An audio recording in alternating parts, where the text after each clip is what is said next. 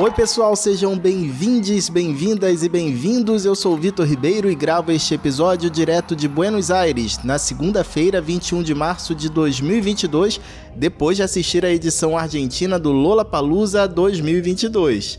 Já te convido a seguir a gente no Instagram para ver imagens dessa edição do Lolla. Nossa arroba é podcast Ouve Isso. No ar, Ouve Isso.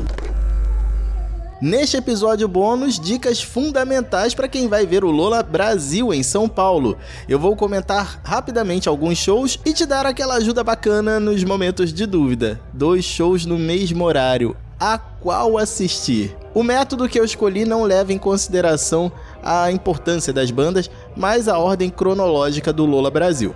Então bora lá. Primeira coisa, cadastre sua pulseira logo. Sem isso não é possível entrar no festival. Outra, as coisas no Lolla são caras. Ai, ouvi isso. Quanto eu devo carregar? Aqui na Argentina, uma latinha de Budweiser custava uns R$22. Um lanche com sanduíche e refrigerante estava uns R$70. É possível carregar a pulseira logo, ou dentro do festival.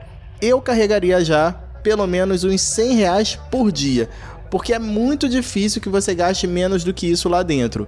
Depois, dá para carregar a pulseira nos caixas lá dentro, tanto no dinheiro quanto no cartão. Só tem que ter disposição para enfrentar as filas. O Lollapalooza é o festival das filas. Aliás, a pulseira é a única forma de pagamento aceita, tanto para comprar comidas e bebidas, quanto para as camisetas, casacos e bonés. Falando nisso, as camisetas oficiais por aqui custavam de R$150 a R$180 cada, e os casacos uns R$400. Bom, mas vamos aos shows em si. Lembrando que muita gente boa que vai a São Paulo nem pisou aqui no hipódromo de San Isidro, e o contrário também vale. Você ouve isso? Primeiro dia, sexta-feira, 25 de março, LP ou LP e Pablo Vittar no mesmo horário, às 4h40 da tarde. Se você curtir um rock mais anos 70, precisa ver LP. É um glam misturado com folk maravilhoso. O show da Pablo vale para quem não curte esses estilos, bastante animado também, e ficamos de olho, porque aqui na Argentina Pablo errou as letras de 2 músicas, Zap Zoom e Corpo Sensual. Como não tem banda, e ela canta sobre uma base pré-gravada, ficou uma lambança, mas o show foi legal. Também na sexta, 6:50 da noite, Machine Gun Kelly e Caribou. Caribou não foi escalado pra cá e eu não conheço. Machine Gun Kelly garantiu uns bons momentos de diversão com aquela pegada de punk rock, ótimo pra quem curte Green Day.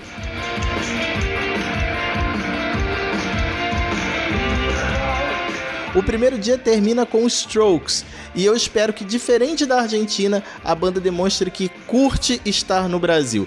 Aqui parecia que eles estavam obrigados, fazendo um grande favor, atrasaram mais de 20 minutos para subir no palco.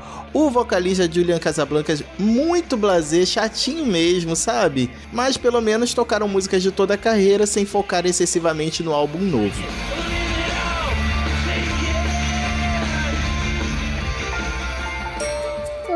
Comportamento. Ouve isso. Dia 2, sábado, 26 de março, 2:45 da tarde. Silva em um palco e Jupe do Bairro no outro. Nenhum dos dois veio a Buenos Aires, aí você fica pelo seu feeling. 5:05, King Gizzard e Remy Wolf. King Gizzard não tocou na Argentina, Remy Wolf tocou, mas eu não vi. 7:05, Emicida ou Alessia Cara?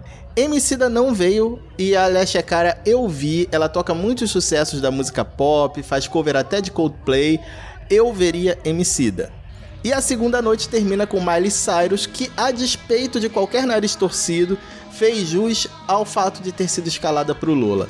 Entregou tudo, fez valer a pena ter ficado até o fim, cantou as músicas mais recentes, incluindo os covers, e tocou uma música do Pixies que eu amo, Where Is My Mind? Ouve isso! Dia 3, domingo 27 de março. Ao meio-dia, Lagum, no mesmo horário de Menores Atos. E 13 para as 2, Rashid num palco e Planta e Raiz no outro. Nenhum dos quatro veio à edição bonairense, mas eu iria ao Lagum e ao Planta e Raiz.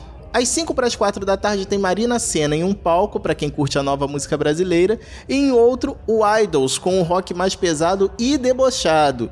Estilos bem diferentes, Marina Sena não foi escalada para a Argentina, e o Idols fez o segundo melhor show de rock por aqui, o melhor, eu falo já já. Às 6h05 tem Djonga em um palco e Genesis Addiction em outro.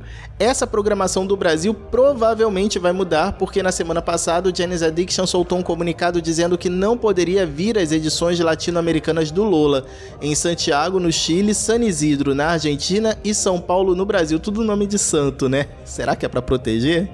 Bom, pra além de ser uma banda já com algumas décadas de história, o Genesis Addiction é o grupo do dono do Lollapalooza, criador de tudo, que é o Perry Farrell, por isso tem um palco chamado Perry em todas as edições do Lollapalooza. É uma pena eles não virem.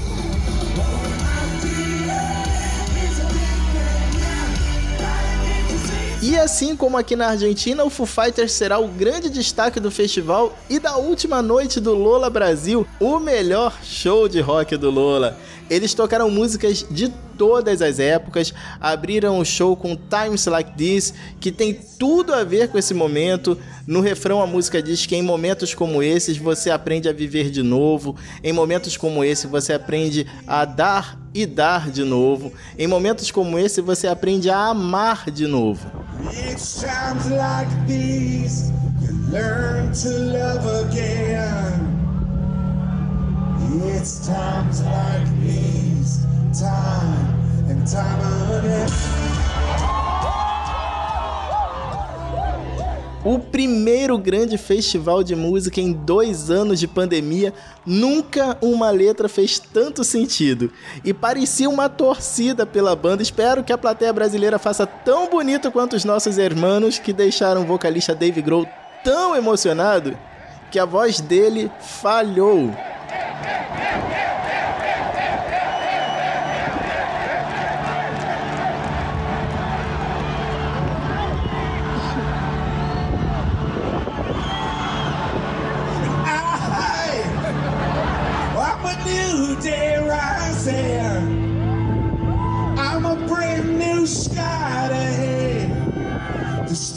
Cultura e comportamento.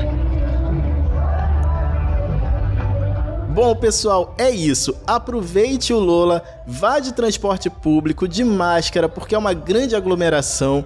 Escolha um tênis bom, que não dê dor nos pés.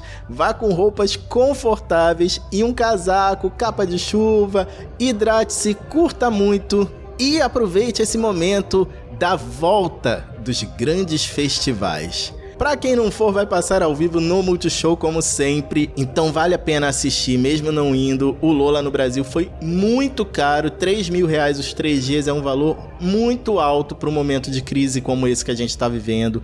R$1.380 por dia também é um valor muito alto, é mais que um salário mínimo, então esse ano vai ser o ano de assistir o Lola Brasil pela televisão.